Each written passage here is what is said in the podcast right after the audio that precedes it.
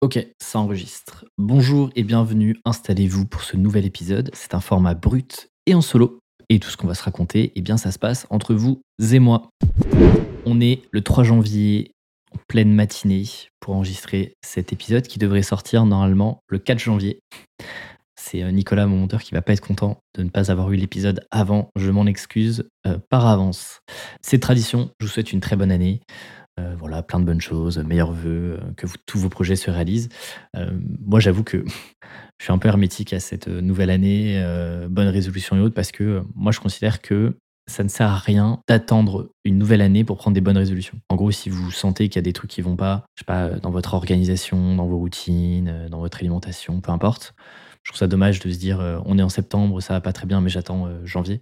Je préfère euh, prendre des dispositions dès maintenant. Donc voilà pourquoi typiquement j'ai aucune résolution et je prends aucune résolution chaque année. Voilà. Je, préfère euh, me dire, euh, dès que j'ai un besoin, euh, comment est-ce que je peux le régler le plus vite possible et mettre en place une action, un correctif, une routine. Voilà pourquoi je n'ai pas de résolution et je suis toujours embêté quand on me demande c'est quoi tes bonnes résolutions de l'année? Eh bien, je n'en ai pas. pour celles et ceux qui me découvrent avec cet épisode, eh bien, je m'appelle Alexis Minkela, j'ai 30 ans et je suis le fondateur de Tribu 1D, comme le nom de ce podcast-là. Tribu 1D, c'est quoi? C'est un écosystème de contenu, à la fois des contenus gratuits et payants parce que, eh bien, il faut bien gagner sa vie, dans lesquels j'accompagne tous les indépendants, consultants, prestataires à réduire leur stress de ne pas trouver de nouvelles missions. Et tout ça, ça passe généralement par trois choses. Apprendre à mieux se positionner, apprendre à mieux se vendre, facturer plus cher, et puis apprendre à mieux s'organiser. Voilà, si vous avez envie d'en savoir plus, rendez-vous sur tribu1d.com. Le site est tout beau, tout neuf, et vous avez toutes les informations nécessaires sur les contenus que je peux Voilà pour cette petite intro. Je voulais aussi euh, commencer cet épisode-là par remercier celles et ceux qui ont joué le jeu et qui m'ont fait euh, leur retour, leurs remarques, leur feedback, leur point d'amélioration sur euh, eh le premier format de ce, genre d'épisode-là que j'ai appelé Mémo. c'est très très cool. j'ai eu des bonnes discussions en privé. ça m'a donné aussi plein plein d'autres idées. J'ai eu plein de suggestions de sujets. Donc ça c'est très très cool. vraiment merci. Ce que je vous disais dans le premier épisode, c'est que j'ai envie de faire de ce format-là le format le plus interactif. Euh, sur les trois formats qui existent. Donc sur le podcast, pour rappel, il y a un format interview très classique, il y a un format euh, consulting. Euh, donc là, c'est un format où globalement, un ou une auditrice du podcast vient avec une problématique business liée à son activité et puis on se donne 30 minutes pour essayer de lui donner des pistes et résoudre un petit peu son challenge du moment.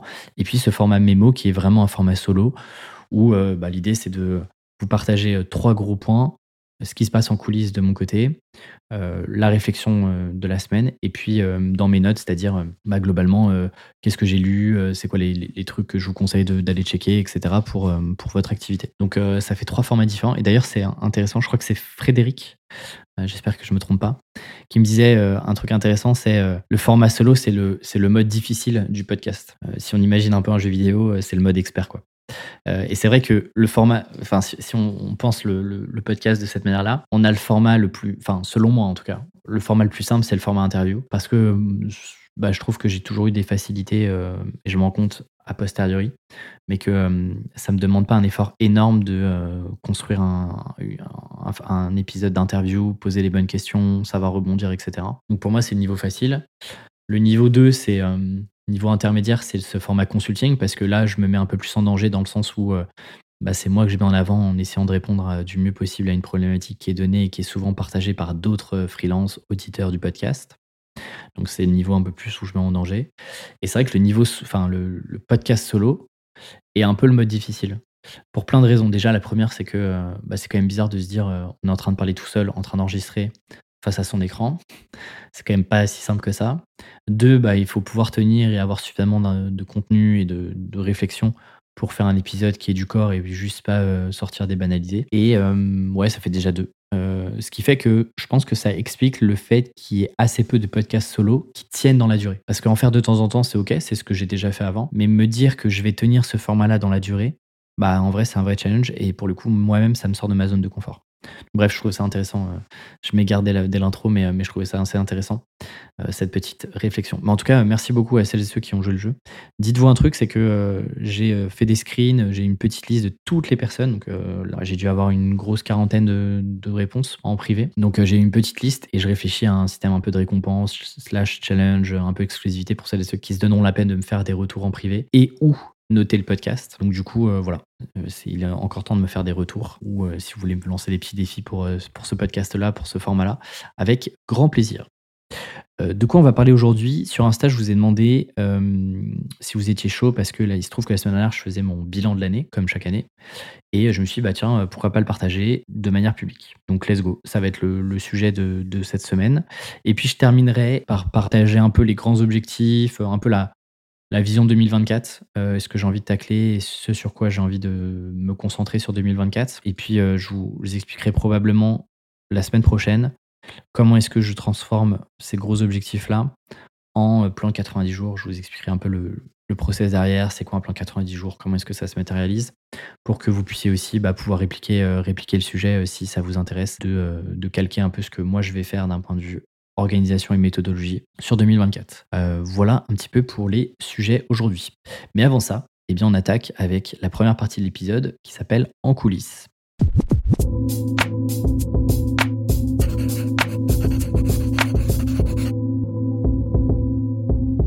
Donc, euh, en coulisses, l'idée, je le rappelle, je le répéterai pas à chaque fois, mais pour les premiers épisodes, l'idée c'est de revenir un peu sur euh, ce qui s'est passé euh, chez moi en tant qu'entrepreneur et au sein de Tribuandé. La réalité, c'est que le dernier épisode est sorti il y a une semaine, donc globalement entre Noël et le jour de l'an. Donc forcément, il s'est pas non plus passé énormément de choses pour moi. C'était une semaine quasi off. Et d'ailleurs, c'est aussi une de mes fiertés de l'année, d'avoir su passer du temps hors de mon ordi. Alors j'aime pas le mot déconnecter, parce que pour moi il est assez négatif, parce que déconnecter veut dire que euh, on se force vraiment à couper le cordon. Euh, par exemple, euh, je déconnecte un téléphone d'une prise, c'est vraiment je fais l'action de, de retirer, de débrancher complètement. La réalité c'est que moi je débranche rarement, c'est-à-dire que j'ai toujours, je, pense à des trucs, je note toujours des choses dans mon téléphone ou autre. Donc le mot déconnexion il n'a pas beaucoup de sens. En revanche, passer du temps en dehors de mon ordi, passer du temps à lire, à être avec euh, ma famille et autres. C'est un truc que, euh, que j'ai su euh, un peu mieux faire cette année. Et donc, c'est aussi une de mes fiertés. Il n'y a pas que le chiffre d'affaires et la thune dans la vie. Il y a aussi d'autres fiertés personnelles. Voilà. voilà pour ça. Et du coup, eh bien, la semaine dernière, j'étais à Aix.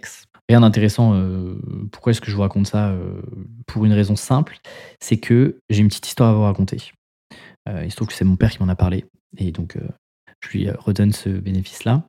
Euh, mais c'est l'histoire. Alors, pour celles et ceux qui ne sont jamais allés à Aix, c'est une, très très chouette ville où il y a plein de petites places un peu partout. Et euh, ça fait un peu euh, ancien euh, village, enfin ancien regroupement de petits villages. Et donc les rues sont assez étroites. c'est très très mignon. Et il y a un passage qui est assez connu qui s'appelle le passage Agar. Et je trouve que l'histoire de ce passage est assez intéressante. Donc je me suis dit, je vais vous la partager. C'était l'occasion de faire un peu de culture en étant ex. Donc en fait, Agar, c'était un, un avocat, Félicien Agar, qui en 1846 a voulu relier le cours Mirabeau, qui était une place à Aix, au palais de justice. Parce qu'en fait, il se trouvait qu'à l'époque, le palais de justice et le, euh, cours Mirabeau étaient géographiquement proches, mais pour aller du cours Mirabeau au palais de justice, eh bien, il fallait faire tout un détour. Et donc, euh, bah, ce cher avocat euh, perdit du temps à faire, à passer avec le peuple dans toute la ville pour rejoindre le palais de justice. Donc, ce qu'il s'est dit, c'est qu'en 1846, il s'est dit, ok, il faut que je trouve le moyen de faire un chemin entre le cours Mirabeau et le palais de justice. Sauf que bah, je suis pas un politique et donc je peux pas me permettre de refaire toute la voirie. Et donc, ce qu'il fait, c'est qu'en trois ans, entre 46 et 49, il décide de racheter toutes les propriétés entre ces deux endroits-là. Parce que géographiquement, il y a à peu près 90-100 mètres. Donc, euh, c'est deux rues vraiment qui sont quasiment parallèles, mais euh, qui nécessitent de faire vraiment un maxi détour pour, euh, pour y aller. Et donc, il rachète toutes les propriétés entre ces deux endroits-là. Donc, ça fait à peu près 90 mètres de long. Et ce qui est assez fou, c'est qu'il se dit, OK, je rachète euh, je rachète toutes ces maisons-là, mais non pas pour euh, me faire vraiment une maxi villa, mais pour créer un passage et donc réduire la superficie des maisons et me créer un passage privé pour aller plus vite entre le cours Mirabeau et le palais de justice. Donc il a réussi à racheter toutes les propriétés sauf une, qui est euh, une propriété de la famille Sec. Donc c'est pour ça que dans le passage à gare, si vous y allez un jour, le passage est beaucoup plus étroit au démarrage, du côté du cours Mirabeau, parce que eh bien il y avait une famille récalcitrante qui n'a pas voulu lui vendre leur maison. Donc voilà, l'histoire est intéressante. Aujourd'hui, c'est ouvert au public, mais c'était un chemin privé dont lui seul avait accès. Je trouvais ça assez marrant de réunir sur la superficie des maisons euh, pour se faire son propre petit chemin. Voilà, la leçon, c'est que, eh il n'y a pas de raccourci. Quand tu veux gagner du temps, eh bien, il faut payer et il faut faire comme maître à gare, racheter les propriétés pour aller d'un endroit A à un endroit B. Et ça m'a fait beaucoup penser. C'était quand c'était en novembre. Je suis allé à Florence pendant une semaine. Peut-être que je vous raconterai ça dans une autre, euh, dans un autre épisode.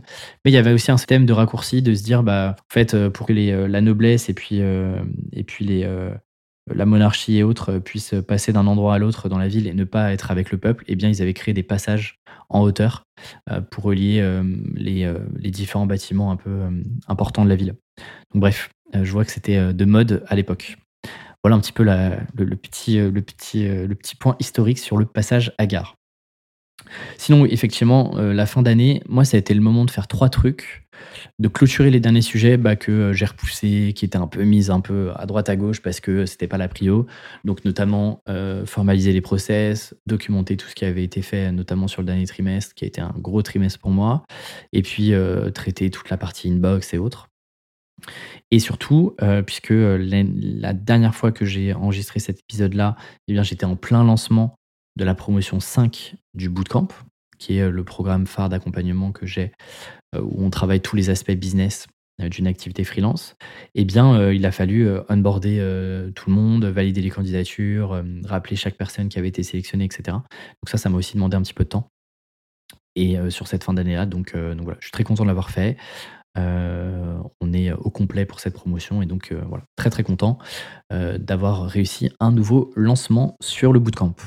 voilà, et puis bah, bien évidemment, ça a été l'occasion de faire un bilan de tout ce qui s'est passé, même si je fais des post-mortem à la fin de chaque gros projet. Donc, par exemple, un post-mortem pardon, à la fin des Break qui est un événement que j'organise, à la fin d'un lancement du réacteur, un lancement, une grosse, un gros projet que j'ai fait. Je fais toujours des post-mortem. Dites-moi d'ailleurs, envoyez-moi un petit message si ça vous intéresse que je détaille à quoi ressemble un post-mortem, pourquoi je le fais, comment je le fais, c'est quoi les leçons que j'en tire, etc. Parce que je pense qu'il n'y a pas beaucoup de personnes qui le font. Et, euh, quand on est solo, bah, je trouve ça vachement intéressant de, le faire et ça prend pas tant de temps que ça. Voilà un petit peu ce que j'ai fait sur euh, cette fin euh, d'année. Ce que je vous propose, c'est qu'on passe au mémo de la semaine et au cœur de l'épisode.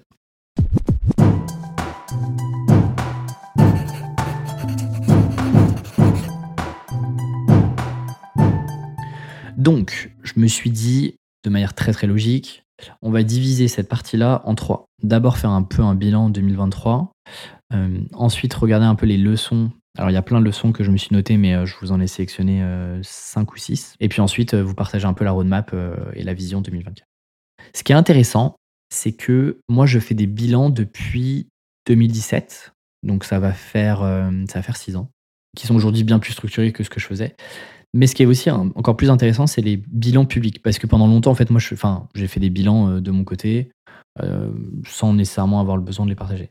Mais j'ai fait deux bilans publics depuis que je suis à mon compte. J'en ai fait un en 2018 sous format d'article. Donc à l'époque, j'étais à mon compte, mais j'étais aussi salarié pour une plateforme de freelance. Et d'ailleurs, très marrant, annoncé la sortie du podcast en janvier 2019. Donc, euh, comme quoi, c'est euh, intéressant de voir ça. Et le deuxième bilan public que j'ai fait, c'était euh, pour faire le bilan de l'année 2021. Et je l'ai fait en vidéo. D'ailleurs, c'est toujours dispo sur YouTube si vous voulez checker ça. Mais du coup, c'est les deux seuls bilans publics que j'ai fait. Pourquoi est-ce que j'en ai pas fait en 2022 publiquement Parce que, en vrai, plutôt manque de temps et flemme de formaliser ça. Parce que, encore une fois, moi, je fais mes bilans formalisés, mais c'est la prise de notes, etc. voilà, le, le, rendre plus digeste et trier l'information à, partager, euh, bah euh, ça demande un peu de temps et donc je ne l'avais pas forcément fait. Mais donc voilà, euh, je reprends le format. J'avoue que le format podcast est aussi beaucoup plus simple. c'est moins, moins monté, etc. Et donc ça me permet d'être aussi un peu plus transparent et un peu plus direct et un peu plus honnête aussi sur, sur le bilan. J'avais quatre gros sujets. Vous allez voir que c'est des fondamentaux qui vont revenir sur 2024 et qui étaient déjà là en 2022. Mais en gros, j'ai toujours un objectif de CA, qui est un peu le, qui n'est pas vraiment dans un gros objectif, mais qui est plus une ligne, euh, une ligne de mire à aller euh, chercher. Euh, et sur lesquels en fait les trois autres gros objectifs découlent. Un objectif d'acquisition, un objectif de vente conversion et un objectif de produit. Donc dans les sujets d'acquisition, le, gros sujet c'était d'aller chercher 16 000 abonnés à la newsletter. Pourquoi est-ce que je mets cet objectif-là? Parce que le business model tel que je l'ai pensé aujourd'hui sur Tribu 1D, il se base exclusivement sur de la vente par email. C'est-à-dire que tous les lancements, etc., je fais de temps en temps quelques posts, quelques stories, mais en fait, euh, la plupart des personnes euh, en fait, euh, sont au courant des lancements, des ouvertures, des différentes formations, des programmes, des projets, des événements que je fais via la newsletter. Donc moi, c'est si on imagine un entonnoir, on a toute la partie contenu réseaux sociaux qui est là, qui ramène d'une manière ou d'une autre vers la newsletter. Et c'est dans la newsletter que tout se passe ensuite sur les, les produits et sur la partie conversion. Donc c'est pour ça que moi, c'est une métrique qui est très très importante. Et puis la réalité, c'est que ça me permet aussi de ne pas dépendre des autres plateformes, algorithmes et autres sur les réseaux sociaux. Et donc, pour bien évidemment, pour aller atteindre ces, cette, cette, ce chiffre-là, il y avait plusieurs sujets. Il y avait un sujet, bah forcément, d'épisodes de podcast. Il y avait un sujet d'événements, notamment avec les break indés. Il y avait un nombre de posts LinkedIn. Et puis, j'avais mis 10 000 abonnés YouTube avec 12 longs formats et 100 shorts à publier. Il y a eu exactement zéro long format et zéro short publié cette année. Donc euh, on est sur une belle victoire et on doit être à 4600 euh, abonnés. Donc euh, voilà, autant vous dire que le format YouTube a très très vite été abandonné dans l'année, mais je voulais quand même le laisser et vous en parler parce que bah, il faisait partie de ça et ça vous montre aussi que les objectifs peuvent bouger, que les priorités peuvent aussi changer. donc j'avais ces objectifs-là sur la partie acquisition. Donc si peut-être que je vais détailler ça, donc forcément sur le podcast, eh bien ça a été, euh, bon on peut le dire, un peu catastrophique. Donc sur les 16 000, je suis à 70% de l'objectif de mémoire, peut-être un peu plus, 75% de l'objectif. Donc la réalité c'est que bah, on n'y est pas en fait. On n'y est pas, euh, ça s'explique sur plusieurs trucs. Pas forcément, sur les 25 épisodes de podcast, eh bien j'en ai publié que 7, ce qui est euh, très mauvais soyons honnêtes. sur les 150 posts LinkedIn que j'avais prévus, j'en ai fait à peine 60%, donc un peu moins de 100 posts LinkedIn cette année. Et pas de YouTube, et aussi très peu de, de, masterpieces, de lead magnet, c'est-à-dire de, de ressources qui sont exclusives à la newsletter et qui me permettent aussi de ramener du monde là-dessus. Ce qui explique clairement l'objectif newsletter qui est en deçà de ce que j'ai fait sur l'acquisition. bon, en contrepartie de ça, j'ai passé moins de temps sur la partie acquisition, contenu gratuit, mais j'ai bien mieux vendu avec un très beau CA euh, cette année. Donc, euh, donc ça, c'est cool. Euh, je fais pas x2, mais je dois faire x1, bah, comme l'année dernière, je pense que je dois faire x1,5. Donc c'est pas, c'est pas, c'est pas mal. mais là, je sens qu'il va falloir que je rebosse sur la partie acquisition et remettre un petit coup d'accélérateur avec des nouveaux contenus. Mais je vais vous en parler après. Donc voilà, sur l'acquisition, euh, on est sur un petit 7 euh, sur 10. Quoi. Euh, sur le CA, on est bon. pour vous donner un, peu un, ordre d'idée, mais 200 nouveaux clients, on a fait deux, enfin j'ai fait deux lancements de bootcamp, j'ai fait un lancement du réacteur, j'ai eu trois consultings individuels et après deux consultings B2B et puis deux missions freelance B2B et puis ensuite du partenariat sponsor conférence droit d'auteur. Ce qui fait qu'on est sur un CA à 3, chiffres, à 6 chiffres, depuis déjà 2 ans. Donc c'est plutôt cool. Et c'est en constante augmentation. Donc ça, c'est très très chouette. maintenant, sur la partie vente, conversion, forcément le CA est bon. Mais il y avait d'autres sujets. Il y avait notamment un sujet evergreen. Alors pour celles et ceux qui ne sont pas à l'aise avec ça, comme je vous l'ai dit, la newsletter, c'est la vraie colonne vertébrale du business. Le truc, c'est que ça me demande vraiment énormément de temps de publier parce que je passe environ euh, entre 2 et 3 heures minimum par newsletter, ce qui en fait est quand même beaucoup beaucoup de temps. Euh, et j'avais un objectif de me dire, bah, c'est con parce que j'essaie d'avoir des newsletters qui sont le plus intemporels possible, où en fait je vais vraiment tacler des problématiques euh, business, freelance que je peux pas tacler sur les réseaux sociaux parce que le format est pas le bon, parce que c'est trop court, etc. Là, c'est des formats denses, c'est quasiment des euh, mini-articles euh, et, extrêmement fouillés. Celles et ceux qui sont abonnés à la newsletter le savent très bien. Et en fait, je me suis dit, mais c'est con parce que si quelqu'un rentre en juin 2023, euh, eh bien en fait, bah, il a loupé 20 emails qui étaient hyper quali, qui sont intemporels et qui pourraient l'aider aussi. Donc il y a eu un vrai enjeu de me dire, il doit y avoir un pourcentage de newsletters qui sont evergreenisés je sais pas si ça se dit comme ça, mais en fait, c'est de me dire, bah, quand tu rentres dans la newsletter, tu as une série d'emails qui arrivent et qui sont intemporels et qui taclent des sujets les plus euh, importants, euh, des sujets d'orga, des sujets de, euh, de, de, vente, de tarification, de stratégie marketing, etc., de positionnement. et tout ça est ponctué bien évidemment de mails que j'envoie à toute la base sur l'actualité, sur des, sur des enjeux du moment, sur des questions que je peux poser, etc. Donc ça, ça a été un gros sujet parce que du coup, il a fallu revoir bah, tous les emails et écrire. donc cette année, j'ai écrit 25 emails que moi j'appelle intemporels, qui sont des emails evergreen qui arrivent dans une séquence.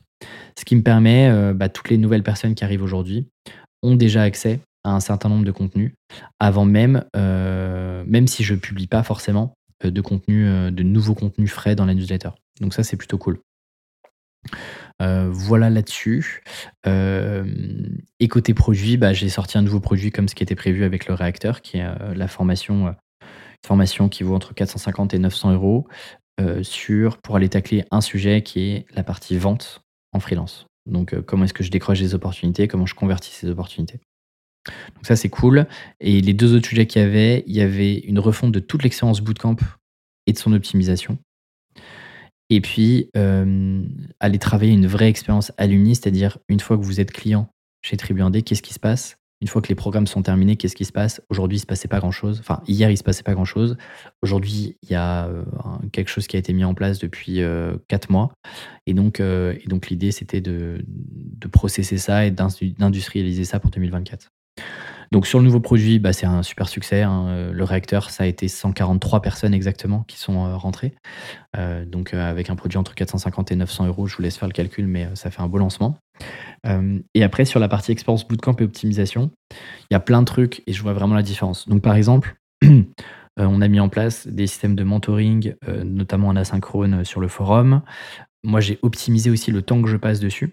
Donc par exemple, sur le bootcamp 1, je passais à peu près 450 heures entre le lancement et la gestion euh, de chaque communauté, de chaque promotion. Promo 1 et 2, pardon. Sur le bootcamp 4, je passe entre 200 et 250 heures. Donc en fait, j'ai réduit par deux en un an et demi, ce qui est très très cool parce que en fait, on a, augmenté la qualité et le niveau de satisfaction et j'y passe nécessairement un peu moins de temps, même si euh, bah, ça me prend encore beaucoup de temps et c'est normal parce que c'est le format euh, premium que je vends et moi ça me fait trop kiffer de faire du live, etc. Bah, c'est cool parce que toutes les tâches sur lesquelles j'avais pas beaucoup de valeur ajoutée, en fait tout ce que les, clients et les alumni, enfin les, participants du bootcamp ne voient pas, bah, en fait tout ça a été euh, délégué ou alors automatisé ou alors optimisé pour que ça me prenne le moins de temps possible. Donc ça c'est vraiment très très cool. Euh, et sur la partie expérience alumni, eh bien euh, on a testé plein de choses. C'est un peu de demi-teinte, c'est-à-dire qu'il y a plein de trucs qui ont vraiment fonctionné et qu'on va appuyer.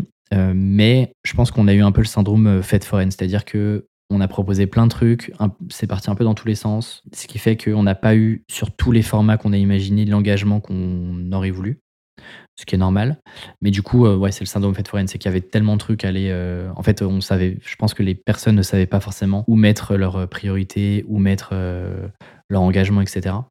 Donc, donc plein d'apprentissage. Euh, j'ai testé aussi une sorte de petit upsell euh, slash format payant euh, qui a rapporté moins de 5000 euros, donc pas un, énorme point dans le, dans le chiffre d'affaires, mais ça me permettait de tester une offre qui est OK, mais que je poursuivrai pas pour plein de raisons et que je détaillerai prochainement parce que, parce que je pense que c'était juste, entre guillemets, la continuité du bootcamp. Et quand on pense à un produit, ça ne doit pas être juste une continuité de quelque chose. Il y a une métaphore que j'aime bien, c'est, euh, je crois que c'est Shubham qui me l'avait partagé, euh, qui était de dire, euh, bah, en fait, c'est comme si tu es dans un Airbnb et que en fait, tu proposes de juste étendre et de faire une nuit de plus dans le même Airbnb, dans la même ville. En fait, il y a déjà une expérience de déjà vu et donc tu es moins enclin à te dire vas-y, je prends une nuit de plus parce qu'en fait, j'ai déjà passé cinq nuits en fait dans la ville et c'est OK pour ce que j'en avais à faire. Versus se dire bah tiens, je te propose de louer euh, une autre chambre dans une autre ville avec le même genre de service, avec le même type d'expérience, mais avec euh, dans un environnement différent. Et donc euh, là, il y avait trop une continuité entre le bootcamp et, et cette version-là payante. il y avait à peu près 30% de conversion entre les alumni et puis la version payante. Mais, mais ça ne me convenait pas forcément. Donc c'est cool parce que ça m'a donné plein d'idées sur un nouveau produit à proposer, plus premium, à, moins de personnes, avec euh, un format un peu plus exclusif. Et donc ça, ça arrivera euh, sur janvier. Donc euh, je vous en parlerai à ce moment-là. ça sert à rien d'en parler maintenant parce que c'est un peu trop tôt et j'ai pas encore d'idée ultra, ultra, ultra structurée et définitive là-dessus. Donc j'attends j'attends d'avoir une idée plus claire pour pouvoir vous en partager et vous partager surtout le, de manière rétrospective ce qui s'est passé. Mais, mais voilà, j'ai appris plein de trucs en demi-teinte. Ça nous a demandé pas mal de temps. ça a coûté pas mal d'argent aussi, mine de rien, avec un ROI qui est, nul d'un point de vue chiffre d'affaires. Mais je pense que c'était pas le bon KPI à regarder. Il y avait d'autres sujets sur la partie engagement, appartenance à la communauté, rôle d'ambassadeur, etc., qui sont beaucoup plus intéressants et importants pour moi et qui font partie aussi de la vision de la boîte, de dire bah en fait on accompagne des personnes de A à Z et on les prend par la main le temps qu'il faut et on leur crée un cocon safe d'un point de vue business où ils peuvent partager leurs doutes, leurs victoires, leurs questions, leurs propositions commerciales, etc. Donc, donc voilà là-dessus. Donc je dirais que sur les objectifs, en fait, si je regarde un petit peu les objectifs, pas forcément l'objectif de ça, il a été atteint. assez juste, mais il a été atteint. sur la partie acquisition, franchement, on n'a pas été, enfin, j'ai pas été très très bon. Donc je me mets clairement un 7 sur 10. sur la partie vente conversion, pareil, je me mets un petit 8 sur 10 parce qu'il y a eu la partie evergreen, mais je pense que je ne l'ai pas poussé comme j'avais pensé la pousser. Et puis sur la partie produit, là pour le coup, je me mets plutôt un 9 sur 10 en vrai. Parce que bah, j'ai sorti enfin ce nouveau produit-là qui traînait déjà depuis l'objectif 2022. Donc c'est pour vous dire. la refonte expérience bootcamp, et c'est vrai que je vous en ai pas parlé. Mais il y a tout un sujet de gamification qui a été fait et tout, qui est trop trop bien. Pareil, je pourrais vous en parler maintenant, mais j'attends de voir comment est-ce que les participants du bootcamp simple qui démarre mi-janvier bah, vont réagir pour pouvoir vous faire un retour dessus. puis l'expérience Alumni, où on, un peu le syndrome fête foraine, où on a testé plein de trucs et qui nous a permis d'arriver sur une V2 en 2024 qui sera beaucoup plus aboutie. Euh, voilà un petit peu sur les gros objectifs. Il y a plein de trucs aussi que j'ai pas fait. Par exemple, clairement, euh, bah, le développement de l'audience tribu ça a été vraiment le point faible de cette année. Euh, ça, c'est vraiment sujet. Je pense qu'il y a plein de trucs que j'ai pas forcément poussé. Par exemple, j'ai pas forcément beaucoup poussé les accompagnements individuels. Il n'y a pas de page sur le site, il n'y a pas de témoignage, il n'y a pas vraiment de process écrit que je peux partager facilement. Et donc, ça m'a pas permis d'aller chercher beaucoup de nouveaux clients. Euh, et sur une offre comme celle-ci, le bouche selon moi, est pas suffisant. Voilà, ça m'a pas empêché d'aller chercher l'objectif de CA, mais, euh, mais je pense que j'aurais pu faire beaucoup plus et le dépasser du coup euh, largement avec ça. Et l'autre truc que je me suis dit, c'est que, c'est intéressant, moi ce que j'aime bien faire, c'est de regarder le nombre d'heures que j'ai travaillé. Et donc, par exemple, cette année, j'ai travaillé, je vais vous redonner ça, j'ai travaillé 1350 heures. Donc c'est un tout petit peu moins que. C'est 200 heures de moins que l'année dernière. Et donc, si on refait un peu. Euh, si, allez, il y a 365 jours et euh, j'ai retiré une centaine de jours, ça fait à peu près 5h30 par jour de travail effectif qui est traqué. Donc c'est bien. C'est pas euh, énorme. je pourrais faire plus en vrai. Mais c'est pour ça que ça a été une, une année assez. En fait, ça a été une année un peu à deux vitesses. C'est-à-dire que sur la première partie de l'année 2023, en fait, j'ai répliqué ce que j'avais fait sur le S2 2022. J'espère que vous me suivez. en gros, j'ai simplement, je mets simplement entre guillemets parce qu'il y a quand même du travail, mais j'ai juste continué de faire ce que je savais faire sans me donner plus que ça. Et donc c'était ok, ça a fait le job euh, et ça a permis de continuer de développer Tribuandé, il n'y a pas de sujet là-dessus. Mais ça m'a pas forcément permis d'être en avance sur le marché, d'être en avance sur une tendance ou d'être en avance sur euh, bah, potentiellement les concurrents et celles et ceux qui font euh, plus ou moins la même chose que moi.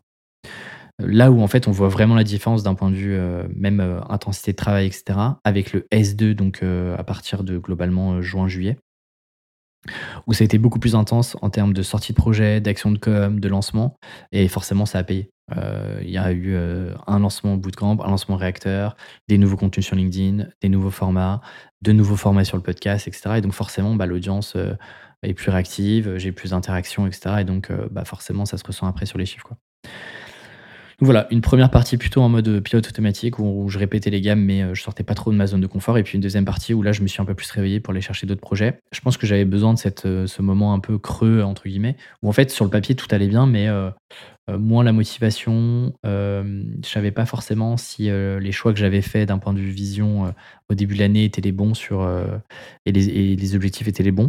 Et au final, voilà, franchement, on a lancé plein de trucs, on a gamifié le, on a gamifié l'expérience bootcamp qu'on va répliquer ensuite sur l'expérience réacteur sur, sur l'autre, l'autre format de formation qui existe aujourd'hui. J'ai testé de nouveaux formats de podcast. Enfin, vraiment, je suis hyper content de ce deuxième semestre. Et donc, ça, bah, littéralement, ça me donne une, une très bonne rampe de lancement pour, euh, pour 2024. Voilà. Voilà un petit peu là-dessus, sur ça. et si vous voulez que je vous donne des chiffres très, très précis, je vais retrouver un truc. je vous ai fait un peu le alors c'est pas la marge brute, mais puisque je je log mes mon temps passé, mon temps effectif, donc globalement le temps que je passe sur, à lire des contenus et tout, je le log pas, dans mon temps. mais les les trucs où je produis des choses concrètement, ça je le log.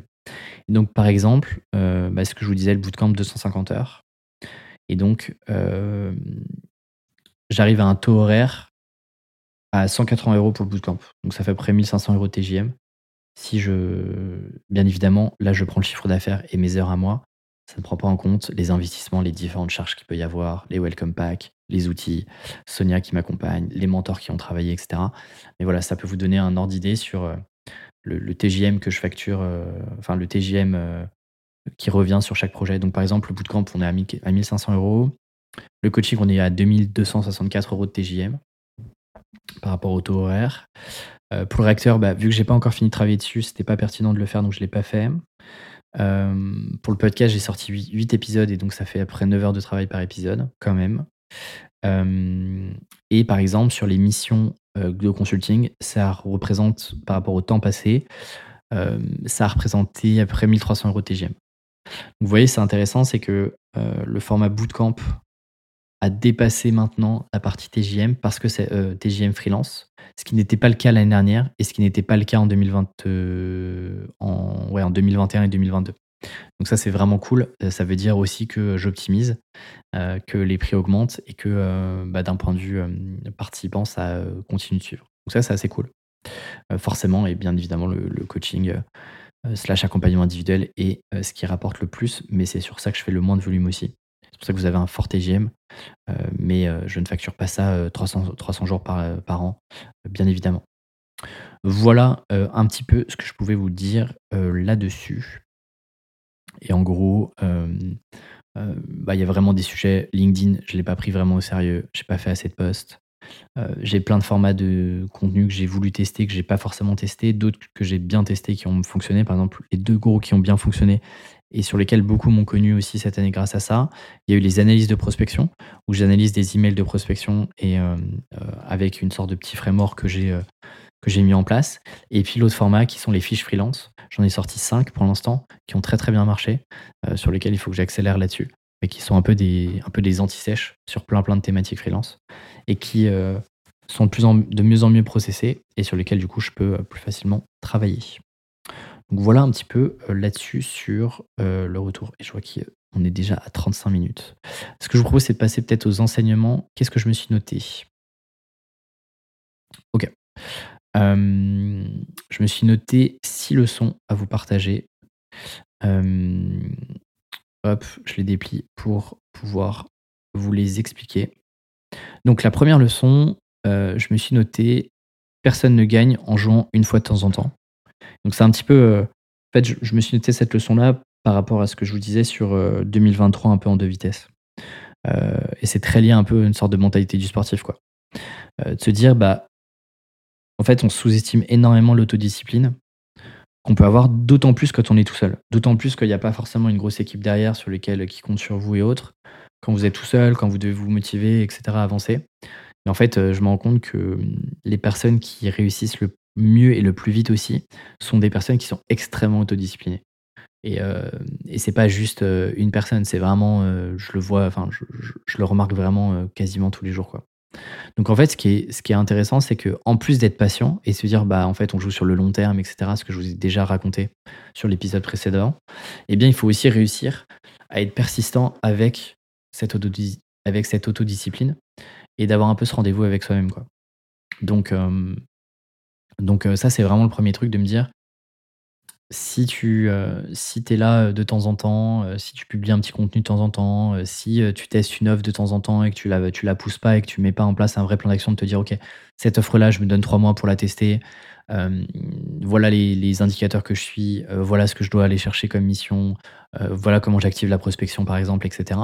En fait en fait tu peux pas espérer gagner gros si tu joues que de temps en temps et que t'as pas une autodiscipline de te dire ok tous les jours c'est un rendez-vous avec moi-même. Et donc, par exemple, c'est ce qui s'est passé avec le podcast. faut pas que je m'étonne que les écoutes aient baissé, que ce soit aussi là plus long pour démarrer le podcast depuis, depuis quelques semaines. Parce que bah, forcément, les gens, ils ont perdu l'habitude d'écouter Tribu 1D. Et donc là, je dois redevenir une habitude dans les personnes qui écoutaient déjà le podcast et puis en adresser de nouvelles personnes. Et donc pour ça, bah, je dois show up toutes les semaines et ne pas jouer juste de temps en temps. Quoi. Donc ça, c'est la première leçon. La deuxième leçon, qui est liée avec ce que je vous disais la semaine dernière, c'est de vous dire, bah, dans un jeu infini qu'on a vu la semaine dernière, eh bien, notre obsession, ça doit être de progresser. parce que lui, le jeu, lui, n'attendra pas et ne vous aidera pas forcément à progresser de lui-même. Donc ça, ça veut dire quoi? C'est que globalement, en tout cas, moi, c'est le cas sur mon marché formation et autres, création de contenu. Bah, le marché est de plus en plus mature et le marché, par exemple, du freelancing est de plus en plus mature aussi. Et ça vaut aussi pour celles et ceux qui vendent de la presta, bien évidemment. Mais en gros, quel que soit le marché, plus le temps passe, plus le marché se, durcit, plus les acteurs deviennent préparés, plus les nouveaux acteurs bah, en fait, apprennent des anciens et donc vont beaucoup plus vite, font moins d'erreurs. Bref, en gros, tout le monde devient plus mature, le marché devient plus mature, les clients deviennent plus matures, plus informés, euh, etc.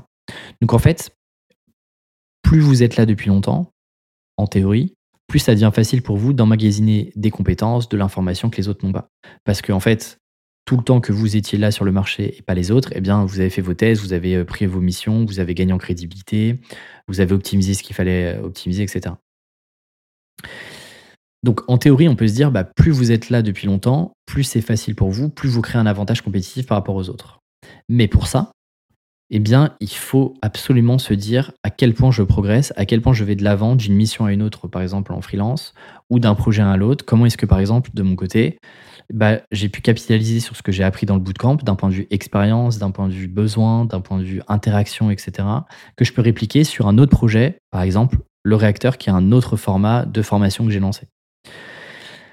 Et donc ça, c'est extrêmement important parce que si vous n'êtes pas dans une logique de progression et de vous dire bah, comment est-ce que j'apprends de ce que j'ai déjà fait, d'où l'idée par exemple de faire des post-mortem, de faire des bilans, de, comprendre vraiment qu'est-ce qui a bien marché, qu'est-ce qui a pas marché, qu'est-ce qui, a, qu'est-ce qui s'est passé qui n'était pas prévu, etc. Le fait de documenter tout ça, c'est extrêmement important pour pouvoir vous dire, OK, je vais de l'avant, je progresse, je prends de l'information, et donc j'emmagasine des compétences et de l'information que les autres n'ont pas ça revient un peu à ce que je disais sur le fait d'être avoir été en pilote automatique S2 2022, S1 2023. ça se voit sur tous les points. Euh, voilà. Et donc ça, c'est vraiment le risque et c'est une sorte de petite sonnette d'alarme que moi je me suis donné qui est d'être confortablement assis, de faire ce qui marche déjà et de pas voir le marché évoluer, les attentes évoluer et les concurrents euh, eh bien conquérir des nouveaux territoires que vous n'aviez pas vus. Faute de, euh, alors j'ai le mot en anglais commitment, mais c'est quoi Implication? Engagement. Donc, euh, donc ça, c'est vraiment important et c'était ma leçon 2. Euh, leçon 3, euh, j'ai mis la chance se provoque à une seule condition en travaillant intelligemment avec les bonnes personnes. moi, j'aime bien me dire, un con qui a de la chance, ça restera un con qui n'arrivera sûrement pas à transformer cette opportunité-là qu'il a devant lui. Et en fait, je me rends compte que des opportunités, des concours de circonstances, des rencontres qui bah, parfois peuvent changer vraiment une trajectoire, donner un déclic, donner un coup de pouce, en fait, ça arrive tout le temps. Mais le truc, c'est que la plupart des gens soit ne les voient pas, soit surtout ne les saisissent pas. Euh, les gens ont la flemme, ils n'ont pas le temps, c'est pas le bon moment. Euh, le truc, c'est que souvent les opportunités, elles se, se représentent pas deux fois. Et donc moi, là, je, vois vraiment un sujet de détermination sur à quel point tu as envie vraiment d'avancer. Et je vous prends des exemples. Par exemple, aujourd'hui, tout le monde a l'opportunité de discuter avec des créateurs, des entrepreneurs plus avancés que soi super facilement. La réalité, c'est qu'il n'y a pas d'excuse de ne pas pouvoir discuter avec d'autres gens qui sont plus avancés, qui vous inspirent, qui, euh, pour, vous dire, peut-être qu'un jour je ressortirai cet email-là, mais en 2017, j'ai envoyé un mail à Cess Godin pour lui demander si je pouvais traduire ces articles-là. En fait, j'étais un email, il m'a répondu en 5 minutes. Il m'a dit ouais, pas de problème, euh, mais euh, maximum 4 ou 5 articles par mois. Et donc en fait, il n'y a plus de barrière de euh, ouais, mais j'ai pas les bons contacts, j'ai pas les bons réseaux. Je connais pas, je lui ai envoyé un email, il m'a répondu. Et donc, ça, je, le vois moi avec la casquette créateur entrepreneur plus avancé sur des sujets. C'est que il y a plein de personnes qui m'envoient des emails, qui me demandent des, qui me posent des questions, qui me demandent des recommandations, etc. Faites un follow-up. Faites un follow-up, ça vous coûte rien et ça crée un début de relation qui pourrait conduire aussi à plein d'opportunités. Et moi-même, quand j'étais, je prenais des. Je, je, pense notamment à Stan Leloup, qui est un des premiers créateurs avec qui j'ai vraiment échangé un peu plus profondément. Et eh bien, dès qu'on échangeait, qui me disait bah tiens tu devrais aller checker ça, va lire tel bouquin, etc. Et moi je faisais un follow-up dès le mois suivant en mode bah voilà tu m'as conseillé ça, voilà ce que j'en ai retenu, euh, euh, qu'est-ce que tu peux me proposer d'autre, etc. Mais c'est hallucinant le nombre de personnes qui me posent des questions, à qui je réponds et qui en fait me font, euh, enfin me disent ok trop cool merci, mais qui ne me font jamais de follow-up quoi. Alors que encore une fois ça permet de créer la discussion, ça permet d'aller plus loin, etc. Et moi ça me montre aussi potentiellement des gens avec qui je pourrais demain collaborer. Donc c'est pareil aussi pour vos clients. Faites un follow-up sur euh, comment ça s'est passé, euh, qu'est-ce que vous avez appris de nouveau. Euh, tiens, j'ai bossé sur telle mission depuis notre dernière collab, voilà ce que j'ai appris, voilà ce que tu pourrais, sur ce sur quoi tu pourrais t'aider, etc. Donc ça, c'est vraiment intéressant. Et ça demande aussi de cartographier les forces et faiblesses de votre réseau. Par exemple, quelles sont les personnes, les compétences qui vous manquent aujourd'hui, que vous aimeriez bien avoir pour vous aider à avancer? Et ça, ça vous permet d'être dans une démarche où vous allez provoquer votre chance en rencontrant les bonnes personnes et en travaillant intelligemment. Donc ça, c'était ma leçon numéro 3. Euh, leçon numéro 4, j'ai mis d'abord tu dois faire plus, ensuite tu as besoin de faire moins mais mieux. En gros, ce, ce que je veux dire par là, c'est que, euh, par exemple, j'ai travaillé moins cette année, pourtant mon chiffre d'affaires a augmenté. Euh, il y a plus de personnes qui sont rentrées sur les formations, l'acquisition s'est développée, etc. Donc en théorie, on pourrait dire, mais c'est pas logique, tu fais moins et pourtant tu as plus de résultats. Parce qu'au démarrage, ce qu'il faut, c'est de show up, c'est de se montrer, c'est euh, d'accepter qu'il va y avoir des ratés, qu'il va y avoir des fails, etc.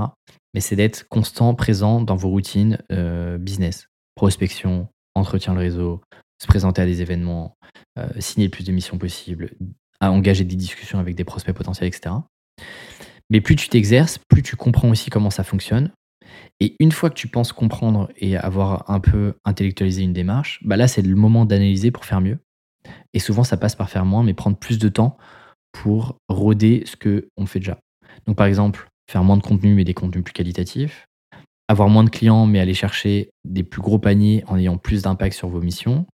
Euh, avoir peut-être moins d'interactions sociales, moins de discussions euh, euh, hebdomadaires avec des gens que vous connaissez pas, mais des discussions plus profondes avec des personnes que vous estimez aujourd'hui. Mais ça, c'est intéressant. D'abord, d'accepter de faire plus et de pas jouer à l'artiste au début, de vouloir faire des trucs parfaits parce que ça n'existe pas. Mais ensuite de dire, une fois que j'ai compris un format, une fois que j'ai compris un réseau social, une fois que j'ai compris une offre, un positionnement, un tarif, comment est-ce que je fais moins mais mieux? Euh, Une fois que j'ai euh, signé 10 euh, missions sur un projet similaire, comment est-ce que je peux augmenter mes prix, processer ce que j'ai déjà fait, offrir une meilleure expérience et donc avoir des paniers moyens qui sont plus élevés sans avoir besoin de prendre plus de missions. Et puis, leçon numéro 5, on devrait tous avoir l'ambition d'être le meilleur dans ce qu'on fait. Ça, vraiment, moi en tout cas, ça agit comme un peu un carburant là-dessus. Et je pense que j'ai assumé seulement cette année le fait de vouloir être le meilleur pour accompagner des indépendants sur la problématique business. Ça ne veut pas dire que je serai le meilleur, mais c'est que je me conditionne pour avoir l'ambition d'être le meilleur.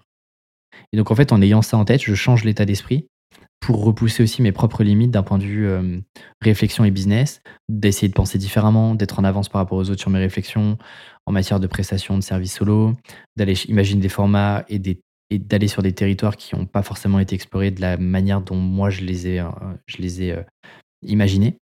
Et donc ça, ça recoupe aussi avec les premières leçons. Que globalement, si vous voulez réussir à votre échelle, c'est cool de se fixer l'ambition d'être le meilleur. Ça ne veut pas dire que vous le serez, et je, dis bien d'être le meilleur dans ce que vous faites, dans votre petite niche à vous. Moi, j'aime bien dire, euh, vous serez une star de série Z et c'est très bien. Mais typiquement, bah, par exemple, le, groupe de responsabilité qu'on a avec Nina Ramen et Shubham Sharma, clairement m'a poussé inconsciemment à accepter ça. Euh, parce que bah, en fait, euh, je tends à être le meilleur. J'ai des taux de satisfaction qui sont très bons euh, sur tous les programmes que j'ai. je perds pas en qualité alors que des nouvelles personnes arrivent et que le business se développe. L'équipe grandit, mais de manière, je dirais, de manière très très contrôlée. Bah, ce qui fait qu'il faut qu'on se pousse tous, il faut qu'on ait tous l'exigence d'être le meilleur dans, dans ce qu'on fait. Voilà un petit peu la leçon 5.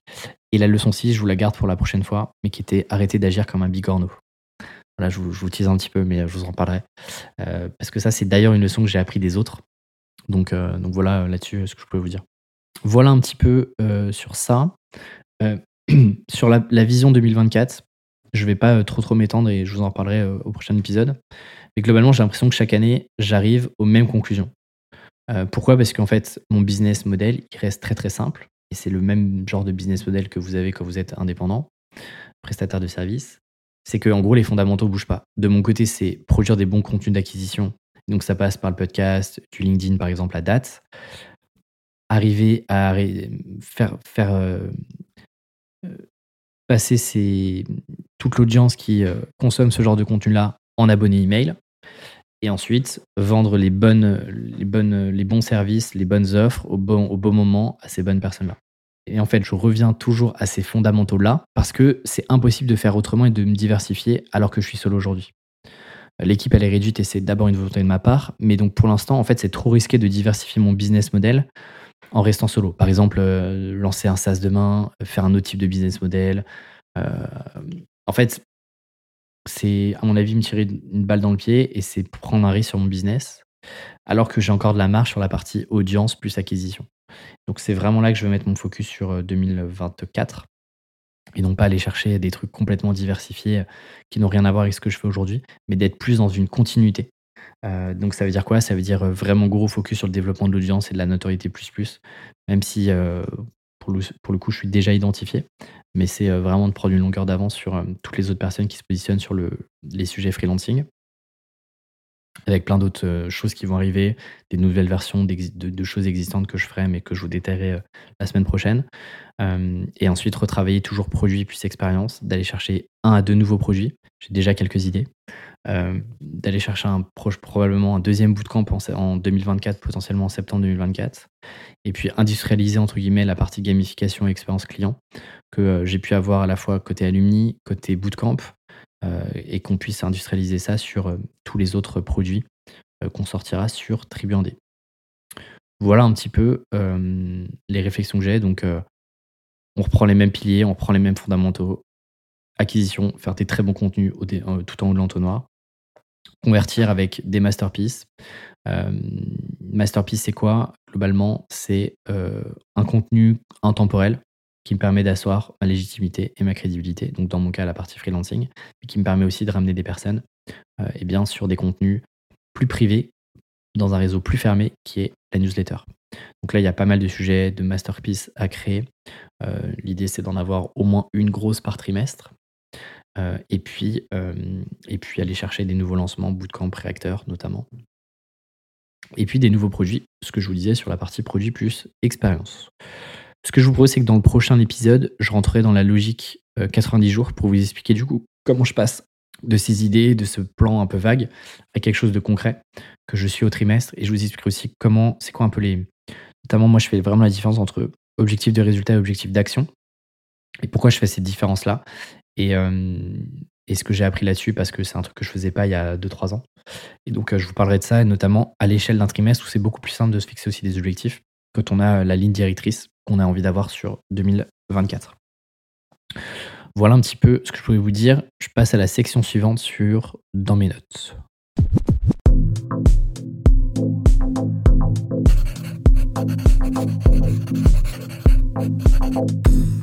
Donc, comme l'épisode est déjà un petit peu long, euh, je vous ai sélectionné, je vous en avais parlé la semaine dernière, donc ça tombe bien, je euh, vous le partage aujourd'hui. Mais c'était euh, un article que j'ai lu. L'article s'appelait Quand une décision doit être prise rapidement ou non. donc c'est tiré d'un blog que j'aime beaucoup qui s'appelle Smart Beer, qui est écrit par Jason Cohen. Jason Cohen, on le connaît pas des masses, mais c'est le gars qui a créé WP Engine, donc une sorte d'énorme interface WordPress et qui maintenant est aussi un investisseur, comme beaucoup, euh, et euh, continue d'écrire euh, des, plutôt des longs formats sur un blog qui est vraiment très très bien, qui s'appelle Smart Beer. Je vous mettrai le lien en description si je n'oublie pas. Et donc, je trouvais ça intéressant. Je me suis noté 1, 2, 3, je me suis noté 4, 4 verbatim, 4 extraits que j'ai traduits à ma manière euh, et sur lequel je voulais un petit peu rebondir. Le premier, c'était euh, les décisions rapides conduisent à une action rapide, ce qui accélère la boucle de production et de retour d'information. C'est ainsi que vous devancez et apprenez plus vite qu'un concurrent, même celui qui a déjà une avance. Ça, pour moi, c'est le gros truc sous-estimé, cette vitesse d'itération. Et donc, c'est cool parce que ça revient aussi sur les leçons que moi, j'ai vraiment envie d'avoir. Euh, et typiquement, pourquoi moi, est-ce que ça me parlait Pourquoi ça, je l'avais surligné? C'est parce que j'ai un peu perdu cette vitesse d'itération-là en voulant faire des trucs beaucoup plus cadrés, maintenant qu'il y a forcément plus de gens qui suivent Tribu 1D, qui observent ce que je fais, euh, qui écoutent ce que je fais, etc. D'où ce que je vous disais la semaine dernière sur ce nouveau format un peu plus, euh, brut, un peu plus solo, euh, qui ne m'empêche pas de le structurer un minimum, mais qui me permet de le sortir de manière plus facile, sans me poser trop trop de questions aussi sur est-ce que ça va être bien, est-ce que ça va être bien perçu, parce qu'en fait je le vois aussi comme un journal de bord personnel. Euh, donc ça, c'est extrêmement intéressant sur cette vitesse d'itération. La deuxième euh, cause que j'avais, c'était l'effort pour mettre en œuvre la décision est plus petit que l'effort pour prendre une décision. Alors autant le faire rapidement. Mais si vous décidez d'une voie qui pourrait prendre six mois pour mesurer les résultats, il est sage de prendre du temps au préalable pour faire des recherches. Moi, comment je la comprends C'est que l'idée, c'est que selon moi, on ne devrait pas avoir 15 euh, grosses décisions ultra structurelles à faire, à prendre tous les mois, parce que ça vous prend du temps de cerveau, c'est, euh, ça vous prend du temps de passage à, du passage à action, et qu'en fait la réalité c'est que votre développement business c'est simplement une somme de petites décisions que vous allez prendre au fur et à mesure, qui, in fine, pourra changer potentiellement structurellement votre business, mais de se dire bah, j'ai une grosse décision, comment est-ce que je peux la redécouper en plus petites décisions que je peux tester rapidement Eh bien, ça a beaucoup plus d'impact plutôt que de se poser pendant six mois et se dire mais est-ce que c'est vraiment une bonne décision? Est-ce que j'ai besoin de faire ça, etc. En fait, il y a plein de micro-décisions que vous pouvez déjà faire pour tester, euh, vous dire est-ce que c'est une bonne ou une moins bonne décision euh, à long terme? Le troisième point, c'était sans pression temporelle, il est justifiable de passer plus de temps sur la décision. Inversement, sous pression temporelle, plus vous passez de temps à décider, moins vous avez de temps pour la mise en œuvre et les problèmes imprévus. Vous ajoutez donc du risque en prolongeant la décision.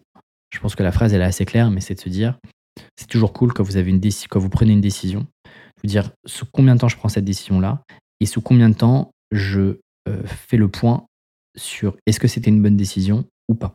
Et donc se dire, bah, j'ai une roadmap, j'ai des projets, j'ai des objectifs qui sont euh, temporellement définis. Donc ça, c'est cool parce que le fait d'avoir des objectifs définis, d'avoir une roadmap, même si vous ne la suivrez pas à 100%, bah, elle vous oblige en fait à prendre des décisions. Et donc c'est pour ça que moi j'adore les plans 90 jours parce qu'en fait, je suis obligé de prendre des décisions à 90 jours maximum. Et non pas à 6 mois, 1 an, etc. Et donc ça, ça m'oblige à du coup bah, passer moins de temps à décider parce que j'ai que 90 jours et 12 semaines, ça passe très très très très vite, et à passer plus de temps dans l'action. Et enfin, dernière cause que j'avais notée, si c'est impossible d'obtenir des données objectives informant la décision, alors ne passez pas beaucoup de temps à débattre de points subjectifs. Prenez simplement la décision en vous basant sur l'expérience et même sur l'intuition, car nous venons de dire que c'est tout ce sur quoi vous pouvez de toute façon vous baser et les experts se trompent souvent. Ça aussi, ça veut dire quoi? Ça veut dire que parfois, une bonne ou une mauvaise décision, bah en fait, on s'en rend compte qu'à posteriori. La réalité, c'est que l'adjectif bonne ou mauvaise décision, ça n'arrive qu'à posteriori. C'est une fois qu'on a pris la décision, qu'on a euh, fait, euh, enfin qu'on l'a mise en œuvre et qu'on a les résultats ou non, bah là on peut dire ok c'était une bonne, idée, c'était une mauvaise idée. Globalement c'est ça en fait. Mais avant de la prendre, bah on ne sait jamais vraiment et bah, les experts n'en savent rien. Personne est capable de prédire le futur. Donc en fait parfois c'est cool aussi de se baser sur pas nécessairement toujours sur le marché, mais aussi sur vos intuitions personnelles de vous dire je le sens bien, je sens profondément que j'ai envie d'aller vers ça. Euh, et donc, bah forcément, quelque chose que vous sentez, sur lequel vous avez une intuition, vous allez nécessairement mettre plus d'énergie, plus d'envie euh, dans le fait d'aller euh, vous persuader que c'était la bonne décision et donc d'avoir le résultat en conséquence. Voilà un petit peu les, les quatre. Je vous mettrai le, lien de l'article si vous voulez aller le lire parce qu'il est vraiment très très cool. Voilà, ça y est, on est arrivé euh, au bout de cet épisode ensemble. Donc, ce que je vous disais, semaine prochaine, je vous partage euh, sûrement mon plan de 90 jours, en tout cas les, grandes étapes et comment est-ce que je suis passé de, euh, des gros objectifs, des gros fondamentaux que j'ai envie de travailler sur 2024 à quelque chose d'un peu plus concret. en tout cas, j'espère qu'il vous a donné matière à réflexion pour votre business. Encore une fois, si vous appréciez mon travail, si vous appréciez aussi ce genre d'épisode mémo, un peu plus brut, faites-moi votre retour, c'est important. Euh, je veux que ça soit vraiment le plus interactif possible pour euh, que je puisse adapter le format, les sujets à ce que vous avez envie d'écouter aussi. Euh, moi, c'est aussi une bonne occasion de me challenger sur des sujets sur lesquels je n'avais pas forcément pensé prendre la parole. notamment, il y avait un sujet sur les stratégies d'investissement qui avait été partagé par, une des personnes qui m'a fait un retour la semaine dernière. Donc voilà, typiquement, c'est des sujets auxquels je n'avais pas forcément pensé. En tout cas, je ne pensais pas que ça allait pouvoir vous intéresser, donc ça me permet d'ajuster la liste d'idées. Euh, encore une fois, je tiens une petite liste de toutes les personnes qui ont pris le temps de me faire un retour en privé ou en public. ou qui m'ont envoyé leur capture d'écran où ils ont noté l'épisode sur Apple Podcast ou Spotify. Et l'idée, c'est euh, d'organiser un petit truc pour ces gens-là euh, très prochainement. Voilà, c'est tout pour aujourd'hui. Je vous dis à la semaine prochaine pour un nouvel épisode. Ciao